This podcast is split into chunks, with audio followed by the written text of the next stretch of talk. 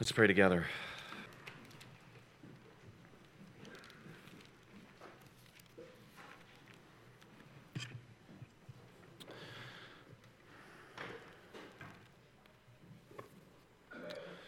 Father, as we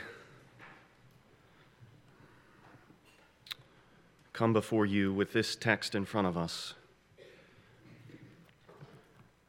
I pray, Lord, that you would cause us to feel what the psalmist said when he said, What shall I render to you for all your goodness and love? And Lord, we pray that you would enable us to lift up the cup of salvation and drink deeply from it and live in your steadfast love day and night. Lord, I pray that you would cause our hearts to be stunned and humbled and amazed that we get to experience you in this word, that we have the privilege of thinking on you. Lord, you have been better to us than we can begin to articulate. It's so good of you to reveal yourself in this way. And so we praise you and we thank you and we pray that you would cause our gratitude and our wonder and our love for you to well up and overflow as a result of our time in your word together. We pray, Lord, that you would do this for your glory in Christ. Amen. I would invite you to open this morning to Genesis chapter 1. And as you turn there, I want to assert that there is nothing like the book of Genesis, and there is nothing like the Torah, the five books of Moses, the Pentateuch, in all of the world's literature. Whether we're talking about religious literature or any other kind of literature, there is nothing else like this. There is nothing that starts at the beginning and accounts for everything as it traces the unfolding work of the living and true God. Nothing compares with this. There are some that have tried, but they don't even come close. They don't even come close to offering an account of where things come from, and they don't even come close to offering an account of the history of humanity. Consider some of the alternatives with me. In ancient Babylon, one of the stories on offer was called Enuma Elish. Really, this story was mainly interested in telling you why Babylon was the greatest city, and why the king of Babylon was the greatest king, and why the god of Babylon, the local deity who was worshipped in Babylon, should be regarded as the champion among the gods. And so, in this story, there's, there's conflict among the pantheon, all the gods up in the heavens that they uh, believed in. And one of them, this god, the god of Babylon, Marduk, he actually triumphs over the others. And what he does is he takes his battle axe and having slain his enemy, he splits this other goddess named Tiamat in half with the battle axe. And with one half of her, he builds the heavens. And with the other half of her, he builds the earth. Well, where did Tiamat come from? And are the gods really violent? And are the gods really just interested in exalting themselves? I mean, this ultimate, this doesn't go back far enough. It doesn't, doesn't go deep enough. It, and it doesn't explain, I think in a, in a creation account like that, that has to do with, with violence and one God defeating another, I think you've got, you know, Christian uh, philosophers sometimes talk about the problem of evil. How do you account for evil if, the, if God is good? Well, I think we can do that. But if the, if the gods are evil, if the gods are violent, I think you got a problem of good. How do you account for goodness? Egypt, the, the Egyptian stories, so the Babylonian stories, they're not complete enough. They don't go back, and, back far enough, and they don't account for things like goodness. In Egypt, what we have are things called coffin spells, where, you know, Egypt, they're really interested in death and they, they, they, they have these elaborate rituals for entombing and embalming the dead. And uh, in these tombs and on these coffins, they have these writings. So we're not even dealing with a coherent account that seeks, we're just piecing together things that they have inscribed on these archaeological remains. Well, in Egypt, I'm not, listen, I'm not even going to go through how they explain where the world came from. I'm just going to put it in generic terms and say that uh, for them, uh, one of the gods fathered the world. I'm just going to leave it at that, okay? And you can, uh, if you, if you want to read about it, you can go look at God's glory in salvation through judgment, where some more explicit terms are used that I'm not going to go into here. It's, it's honestly, it's disgusting the way that they describe where the world came from. It is, it is, uh, it's not, I mean, I can't, I don't feel comfortable articulating it here in, in front of you, but it's, it's sexual and it's disgusting. It's gross. And um, If you don't believe me, just go look at, at what they say. Um, uh, so I don't think that that is worthy of the world that we live in, what the Egyptians, how the Egyptians account, accounted for the world. In Greece, they started with Mother Earth, Gaia. And supposedly for them, Mother Earth, this is, a, this is a, an interesting word, Mother Earth parthenogenically. Parthenos means virgin, and then genix, eugenics, uh, Genesis, you know, uh, as virgin birth, basically. Uh, the Mother Earth gave birth by parthenogenesis to Uranos, which would be something like Father Heaven. And then Father Heaven, Uranos, sky, heaven, and, and Mother Earth acted like a husband and a wife together, and they gave birth to Chronos, time. And again, we don't have an accounting for where did Mother Earth come from? And how is this, who's directing this process? How's this supposed to have happened? So these, these accounts, these stories, are really not answering the big questions. There's another myth. These are all myth, mythical accounts of where the world came from. Here's, here's another myth. There was this infinitely dense particle that had no mass that began to expand so rapidly that it has to be regarded as an explosion or a bang, a big bang. And then everything just developed out of that it doesn't go far enough. It doesn't answer the questions. Where did the particle come from? And how did we get from amino acids and proteins to living things? And how did we get from living things to human consciousness, awareness? these myths are really not explaining the big questions, they're not answering the big questions. Genesis 1 is going to answer the big questions for us.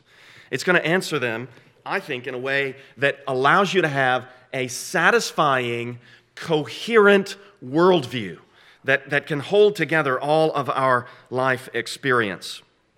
And I submit to you that there is nothing comparable to Genesis and the Pentateuch in all of the world's uh, literature. Doesn't the bulletin look great? You'll notice on the front that we've got sort of a tagline, overarching uh, title for this series on Genesis God's world shaping word. That's what happens in creation. God's word shapes the world. This is what's supposed to happen in our hearts. God's word is intended to shape our perception of the world. God's word, this book, the book of Genesis, is supposed to be for us a world defining word.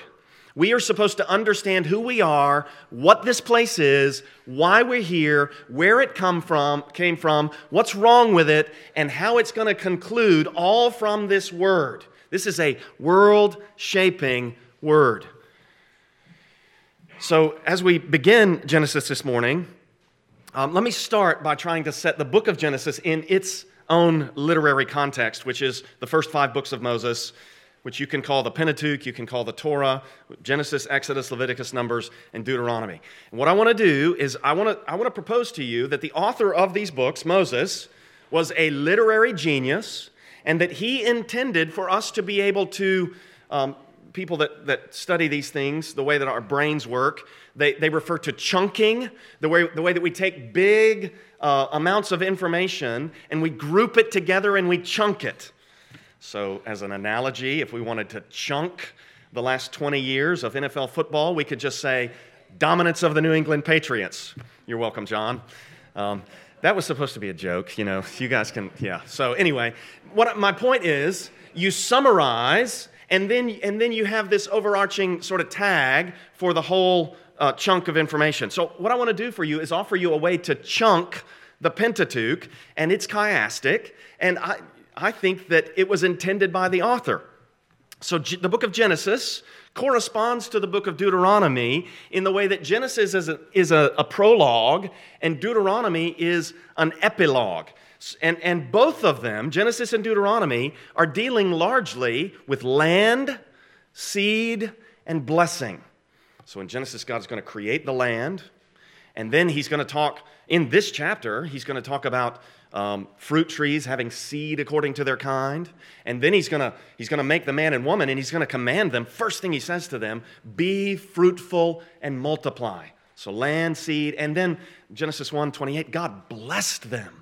So land, seed, and blessing, that's Genesis largely. And then Deuteronomy also. We're talking, Moses is preparing the people to enter the land of Canaan and he's giving them instructions about how they're, they, they are to pass what he has taught them on to the coming generations. And if they will do that, if they will keep the covenant, they will enjoy God's blessing. So, just in broad terms, think ep, uh, prologue and epilogue and land, seed, and blessing for Genesis and Deuteronomy. Um, and then you've got Exodus. And what happens in the first half of Exodus is Israel comes out of Egypt. And then in the second half of Exodus, they are, they are in the process of building the tabernacle.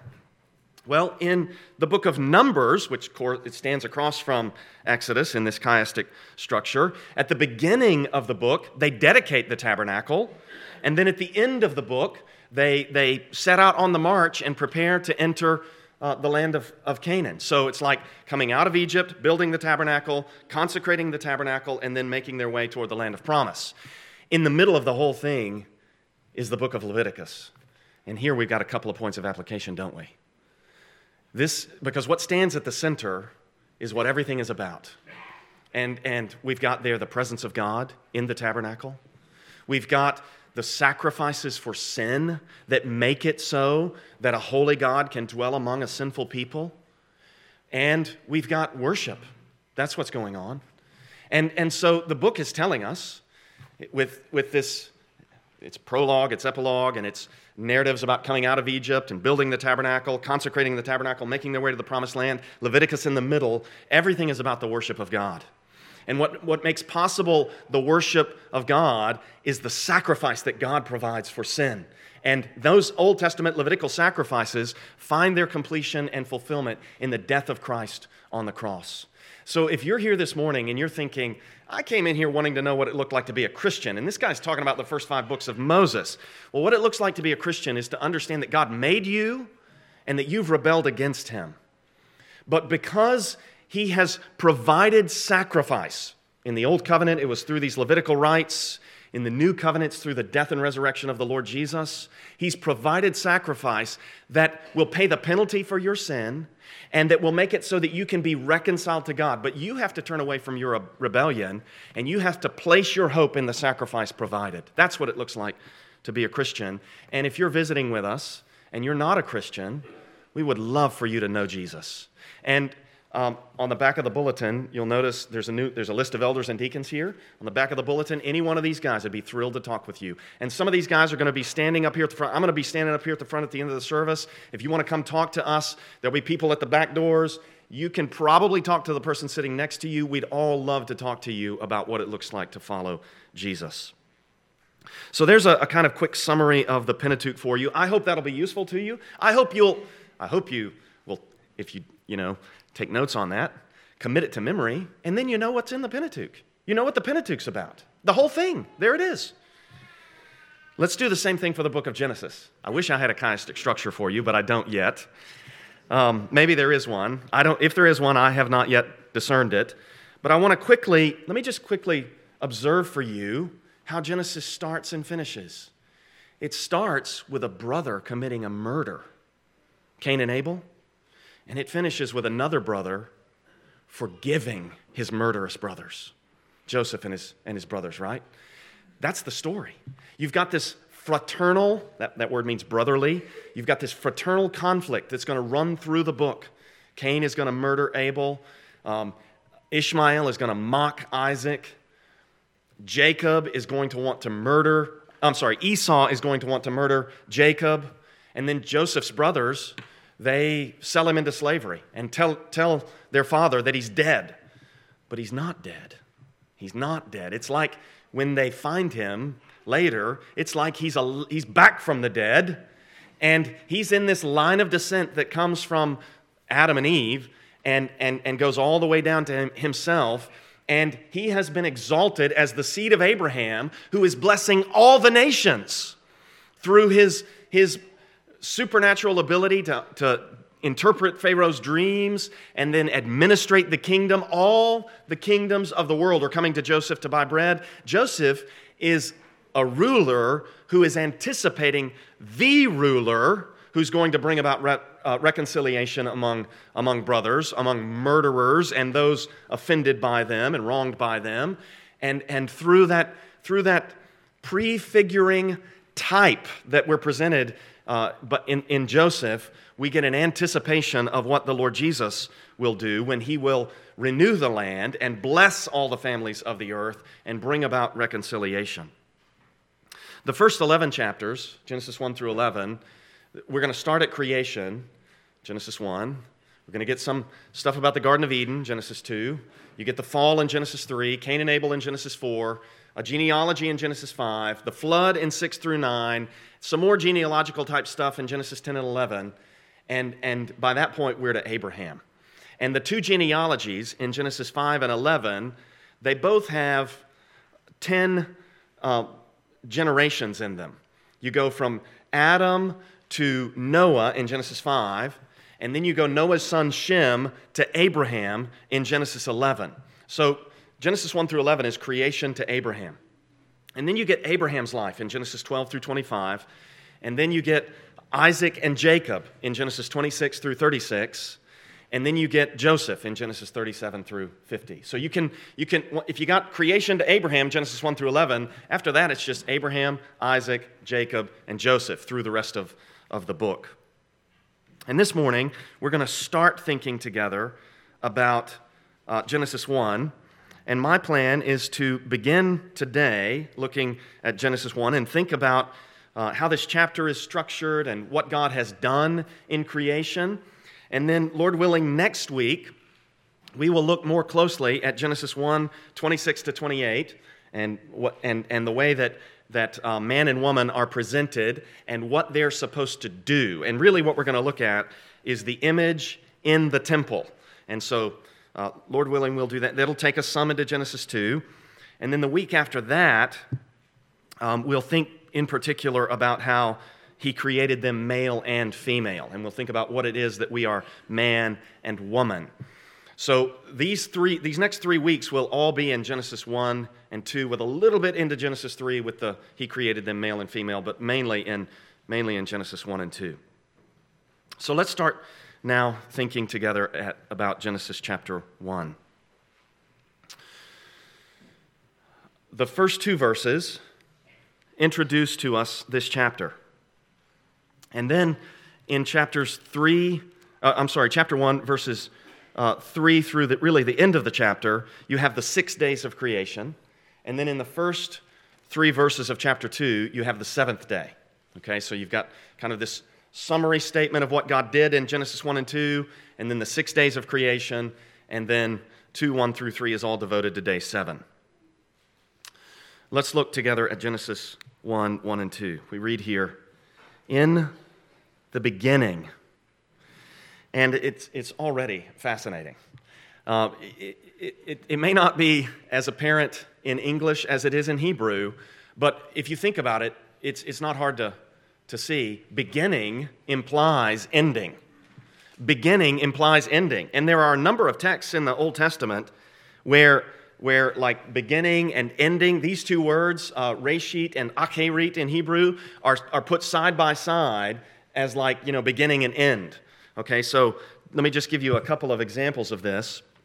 You have it in Job chapter 8, verse 7, where uh, one of Job's counselors says, Though your beginning was small, your latter days, that's the same Hebrew word for ending or something like that, your latter days will be very great.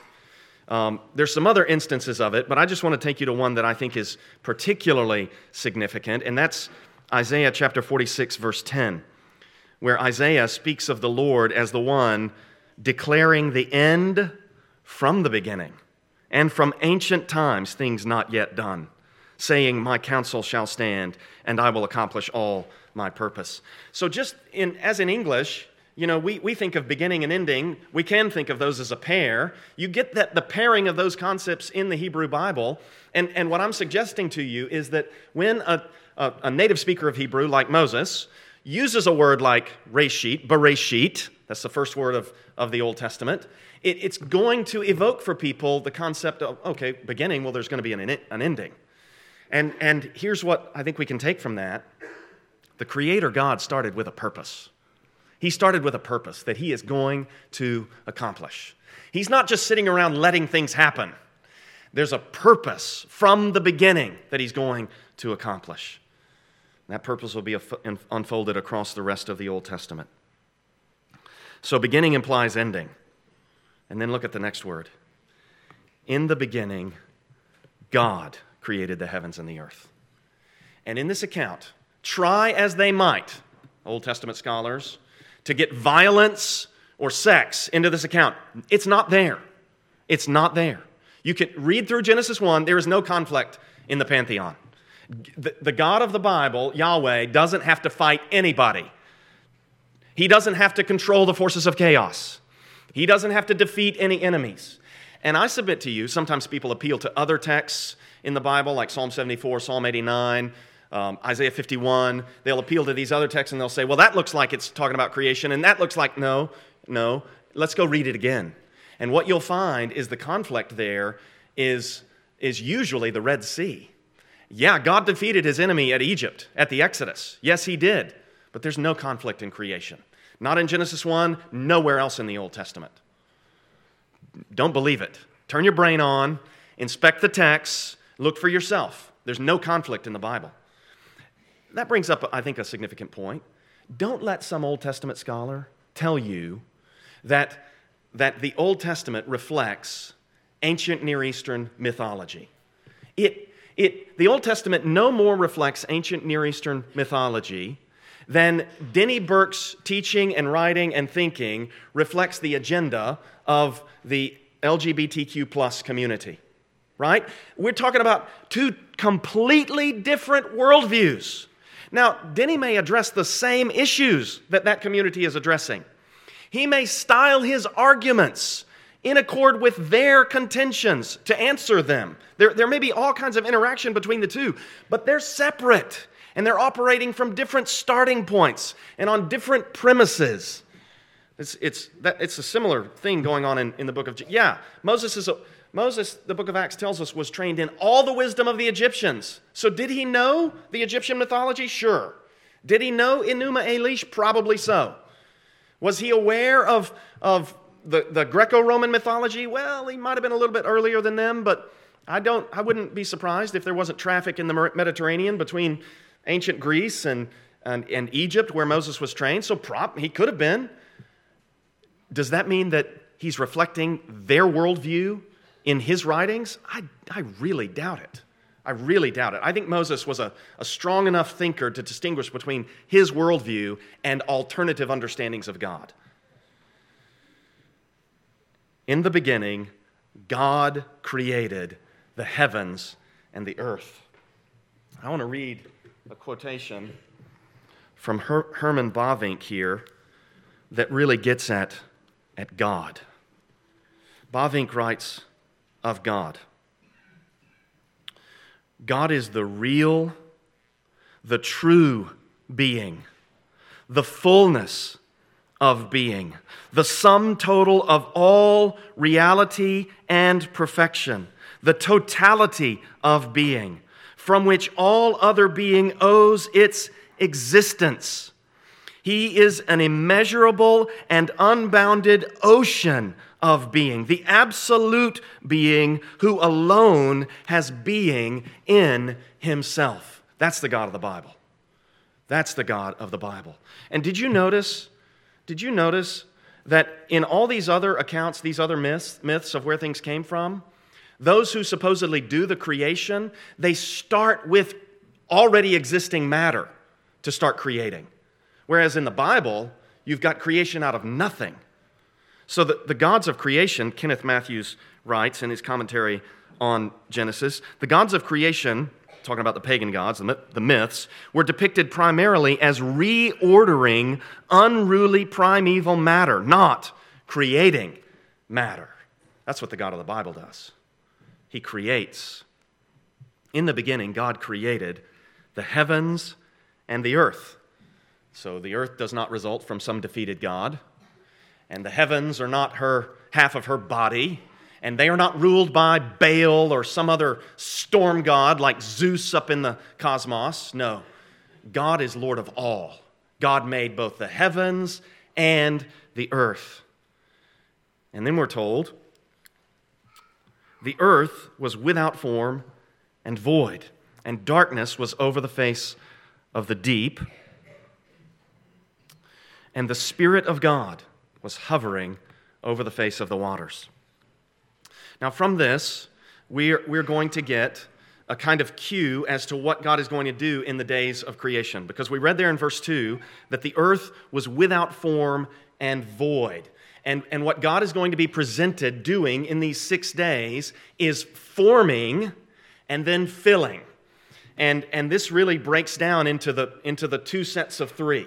And the two sets of three days, the first three days, what he's going to form, what he's going to do is form.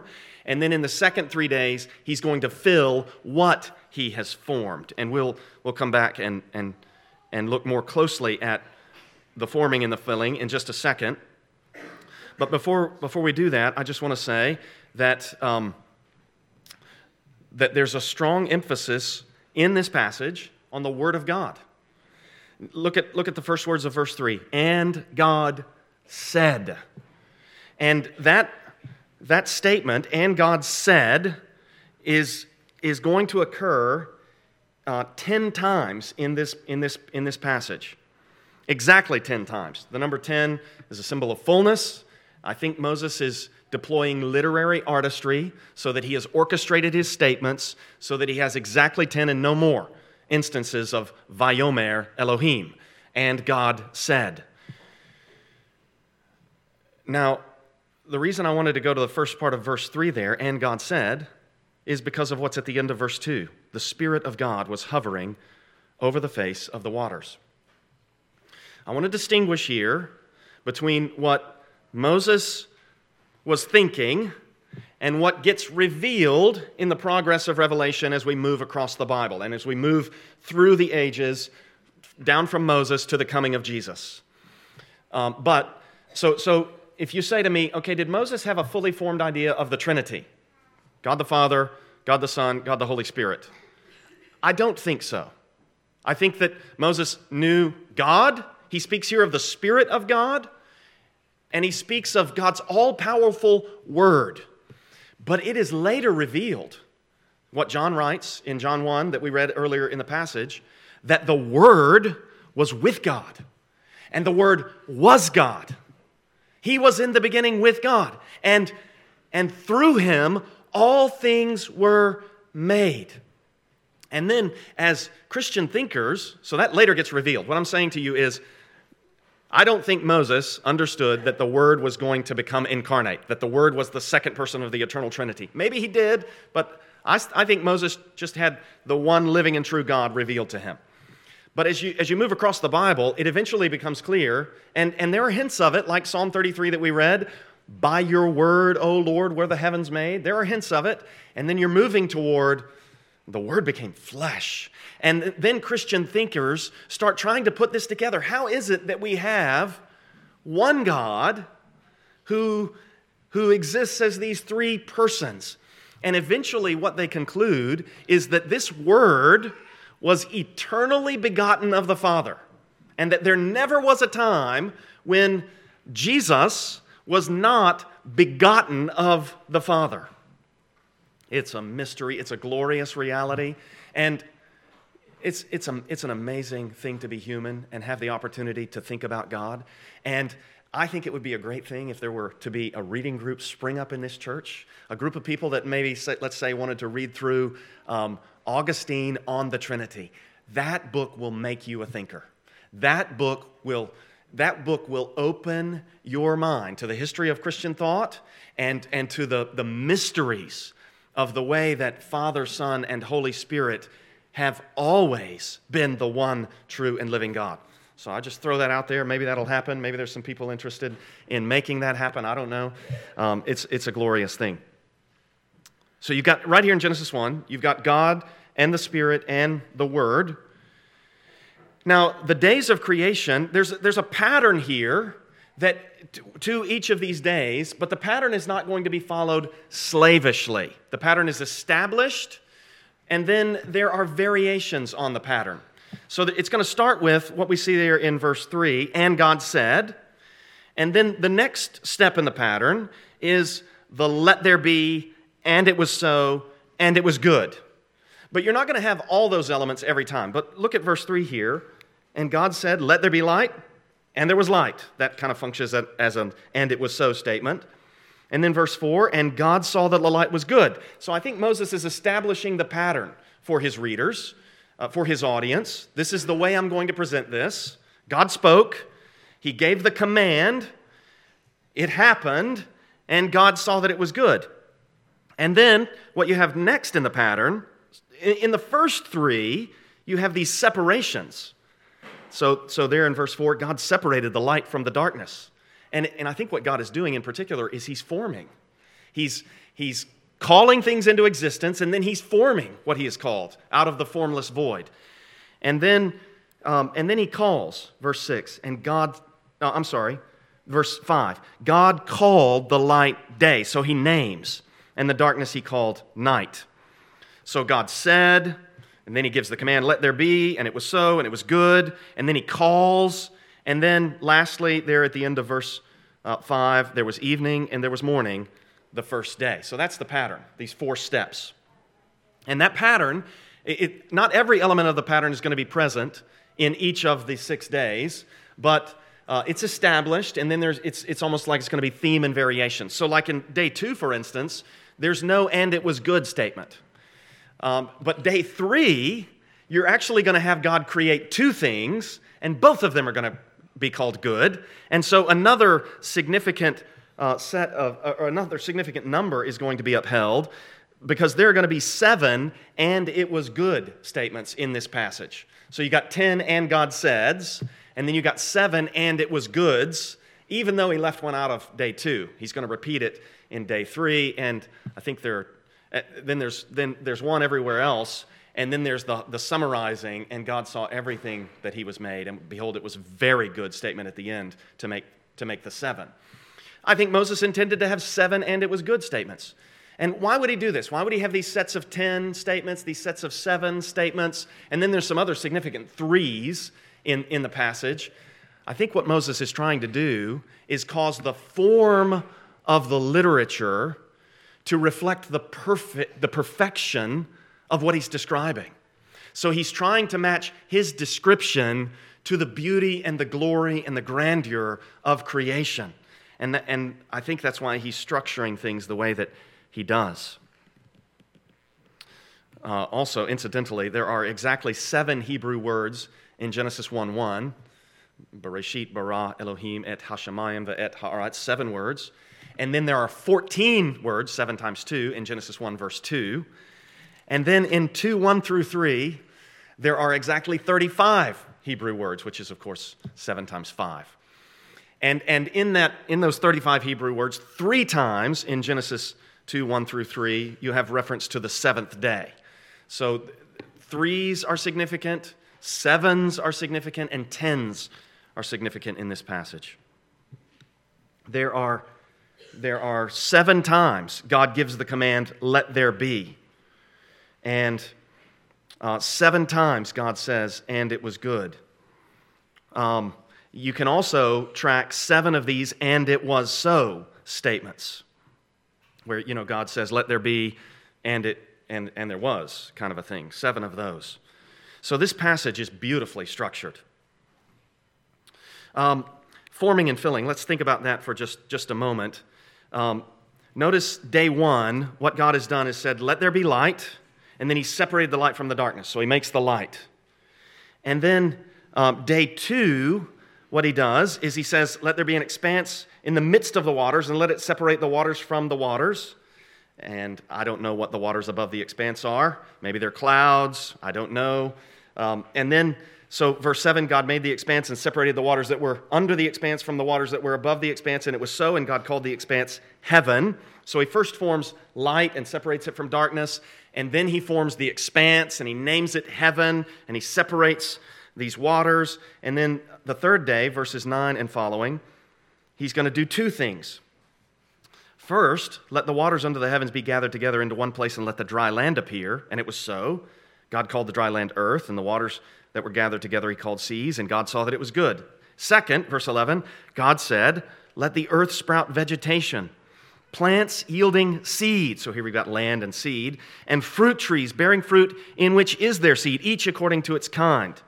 So it's got, we got two kinds of plant material. You got vegetation that yields seed, and then you got fruit trees that have the seed in the fruit, each according to its t- kind, and it was so. The earth brought forth vegetation, plants yielding seed according to their own kinds, and trees bearing fruit in which is their seed, each according to its kind. And God saw that it was good. And there was evening and there was morning the third day. So the forming of the first three days uh, consists of light and darkness, day one, um, and then the expanse, uh, day two, and then the dry land, and then the vegetation in day three, the two things there. Day four, God has formed the light. Now he's going to fill the light. And so, verse 14, God said, Let there be lights in the expanse of the heavens to separate the day from the night, and let them be for signs and for seasons and for days and years, and let them be lights in the expanse of the heavens to give light upon the earth. And it was so. God made the two great lights, the greater light to rule the day, the lesser light to, light to rule the night, and the stars. And God set them in the expanse of the heavens to give light on the earth, to rule over the day and over the night, and to separate the light from the darkness. And God saw that it was good. And there was evening and there was morning the fourth day. So he's formed light in day one, and now he's going to fill the light with these light producing bodies in, in day four. So days one and four are going to match one another. Now, if you say to me, well, wait a minute, we had, we had land in, in day three there, but we got no sun for the day to re, for the for the land to uh, revolve around until day four, and we got light in day one, but we got no sun until the, you're doing it wrong. You're asking questions that Moses is not trying to answer. You're, you're doing what people do to the Harry Potter novels when they say, you know, Harry didn't have to break into Snape's office. All he had to do was say, Osseo Gillyweed, or whatever it is he's trying to get out of, of, of. You're doing it wrong. You're breaking the rules of the story. Just accept what the author is telling you and work within the constraints of the story. If you try to, if you try to do Genesis that way, you're not reading sympathetically. You're not reading in accordance with what Moses intends for you to learn from the passage you're being a rebel. You're being a rebel and you're rejecting what the Bible reveals. So don't just don't do that. It's don't do that with novels and don't do that with the Bible. It's a bad way to read. You're not going to enjoy any novels if you do that with the novels. I mean, these people are so unhappy that read that way. Just look at their li- I should Sorry. So he's formed light, then he fills. Look, look at verse 20 and following. This is the fifth day. Uh, uh, day two, he, he, made, he separated the waters above from the waters below, so he made heavens. Now, day five, verse 20, God said, Let the waters swarm with swarms of living creatures, and let birds fly above the earth across the expanse of the heavens. So he fills the waters with the water creatures, and then he fills the expanse with the air creatures. Verse 21 So God created the great sea creatures. This is an interesting Hebrew word, taninim. Some places in the Bible it's rendered dragons. That's a great thing. God, what this is telling you is God is in control of all the scary things in the world. God is in control of all the great beasts. God made those things. They're, not, they're nothing for you to fear. God made them. They're nothing for you to fear if you fear God. God created the great sea creatures and every living creature that moves, with which the waters swarm according to their kinds, and every winged bird according to its kind. And God saw that it was good. And then verse 22 is amazing. Verse 22 is glorious. Verse 22 and God blessed them, saying, Be fruitful and multiply and fill the waters in the seas and let birds multiply on the earth. We're going to come we're going to see a very similar state, statement down in verse 28 and we'll come back and think more about it there. What God is doing, why he would do this. Here we continue. There was evening and there was morning the fifth day. So day 2, formation of the heaven and the waters below, day 5, filling of the heavens with the birds and filling of the waters with the sea creatures. Now day 6, uh, which corresponds to day three. There were two, two acts of creation on day three, right? The uh, formation of the dry ground and then the creation of vegetation. Now, what we're going to get is the, the, the living creatures, and the vegetation is going to be given to all of them to eat. You're going to get the living creatures and the people, and then they're, going to be, they're all going to be given the vegetation to eat. So, day six corresponds to day three. Verse 24 God said, Let the earth bring forth living creatures according to their kinds livestock and creeping things and beasts of the earth according to their kinds. And it was so. And again, you know, I know we're going to read in chapter 2 another, another kind of angle on this. If you try to make these accounts contradictory, you're doing it wrong. You're, there were smart people around Moses who could have said to him, if it, was a, if it was a contradictory account, Hey, Moses, these two things don't line up. And Moses was no dummy. He knows what he's doing. So don't conclude, oh, this is such a contradictory past. No, think to yourself, Moses is a smart guy. What's he trying to tell me? Why is he presenting it this way? Verse 25 God made the beasts of the earth according to their kinds, and the livestock according to their kinds, and everything that creeps on the ground according to its kind. And God saw that it was good. Then God said, Now you'll notice that in all these patterns, we haven't had anything like the next words of verse 26 Let us make man in our image. So, this is a totally uh, disruptive way of putting it. And Moses is disrupting his normal way of talking to signal to his audience how significant this is. And you notice how, for the first time in the passage, God is speaking in the plural, and then he's going to make man in our image. And look at, let me just keep reading here. Well, let me skip you to verse 27. So God created man in his own image. In the image of God, he created him. Male and female, he created them. Okay, so God starts talking in the first person plural, and then he creates a plurality that consists of complementary genders, male and female. And, and again, I don't think that Moses had a Nicene or, you know, Chalcedonian understanding of, of the Trinity, but it's very interesting that when God goes to create man in his own image, he speaks in the plural, and then he creates male and female, plurality. It's, it's, it's, very interesting. It fits perfectly with what will later be revealed. I skipped over some statements in verse 26. Look at what God says there. God says, Let them have dominion over the fish of the sea and over the birds of the heavens and over the livestock and over the earth and over every creeping. We'll think more about this, Lord willing, next week together. Um, and then we'll think more about created male and female, verse 27, the week after that. Look at verse 28. God blessed them. You know, next week I'm going to read to you some statements from this ancient account called Atrahasis. It's about this guy that, it's one of these ancient flood stories.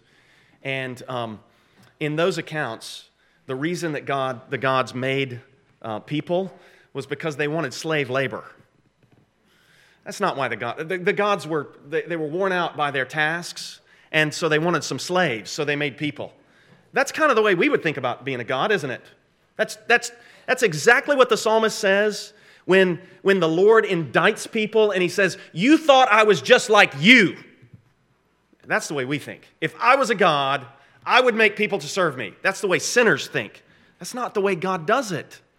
And then in those accounts, you know, the reason, the reason God in Atrahasis, the reason God sends the flood to destroy people, the gods do, it's not just one God. Well, they had already tried plague, and that didn't work. And then they tried war, and that didn't work. So, so the reason they're doing this is because the people are making too much noise. They're annoying. They want to be done with these people. They're, they're wicked, the gods are. So is Zeus. You thought that I was just like you, the Lord says in the Psalms. Not in the Bible. This, this verse is shocking, I think, every time I encountered it. God makes people, and He's happy about it. He's pleased. God blessed them.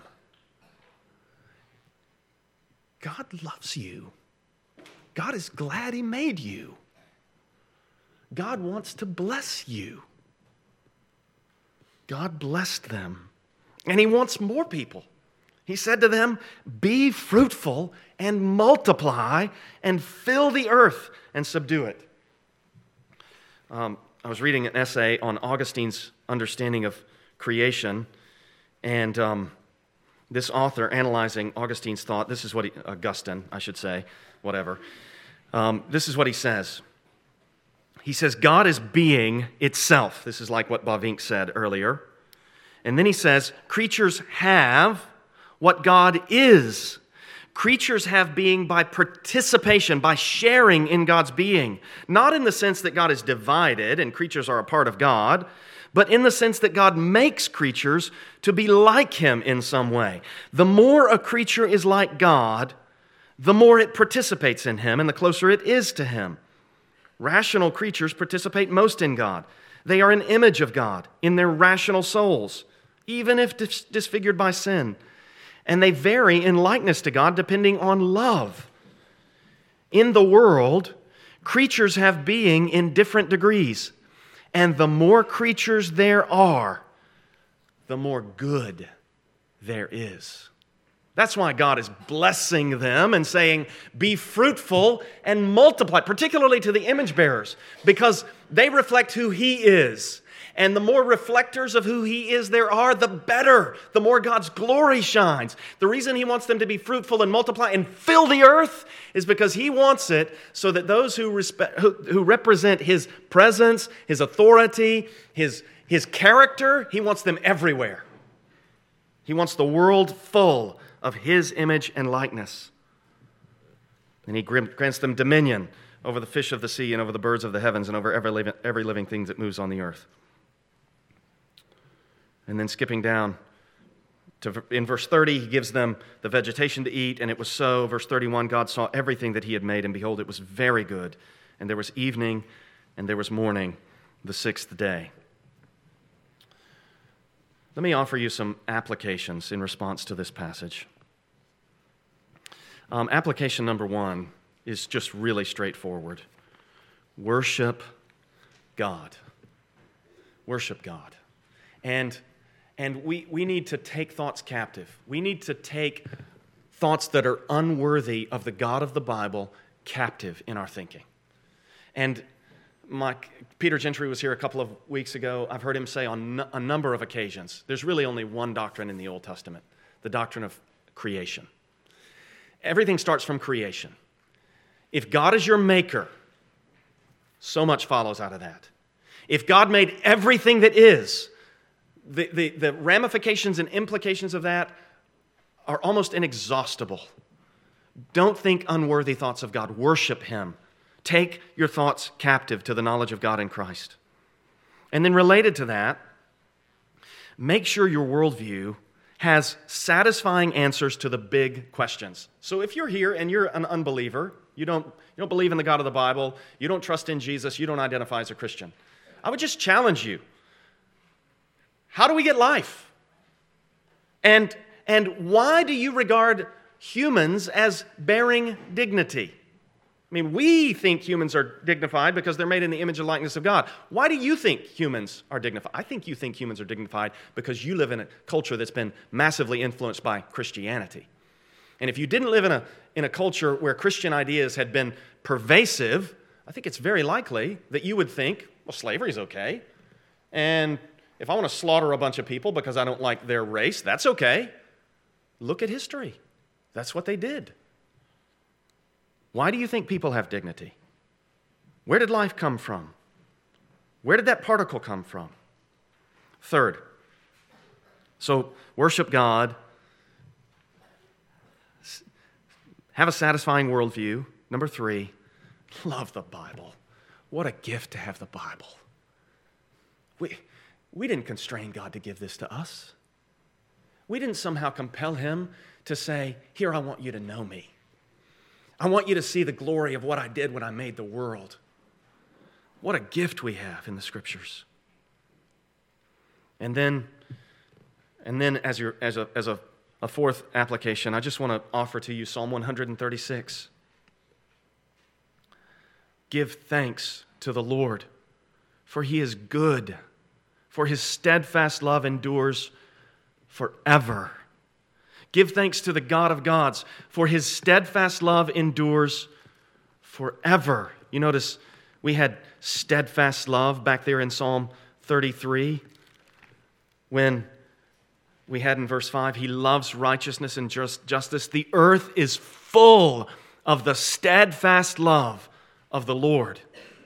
It's like Psalm 33 and Psalm 136 are saying, You want to know what prompted God to create the world? Steadfast love, Hesed, prompted him to make the world. Verse 4 of Psalm 136 To him who alone does great wonders, for his steadfast love endures forever. To him who by understanding made the heavens, for his steadfast love endures forever. To him who spread out the earth above the waters, for his steadfast love endures forever to him who made the great lights, for his steadfast love endures forever. And then at the end of the passage, he concludes as he began Give thanks to the God of heaven, for his steadfast love endures forever. Let's pray together.